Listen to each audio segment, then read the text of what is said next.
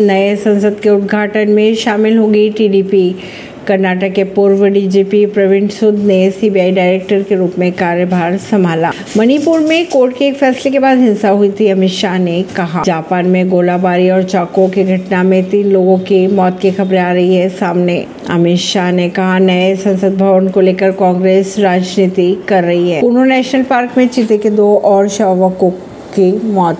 CM योगी ने की गोरखनाथ मंदिर में पूजा अर्चना और संतों से भी की मुलाकात। तुलसी गाँव के मंदिर में पहुँचे मुख्यमंत्री योगी आदित्यनाथ। मुंबई के मुख्यमंत्री योगी आदित्यनाथ ने बृहस्पतिवार को गाँव तुलसीपुर स्थित शिव गोरखनाथ मंदिर में पहुंचकर पूजा अर्चना की। बत्तीस मान के भंडारे चादर रस्म में भी शामिल हुए।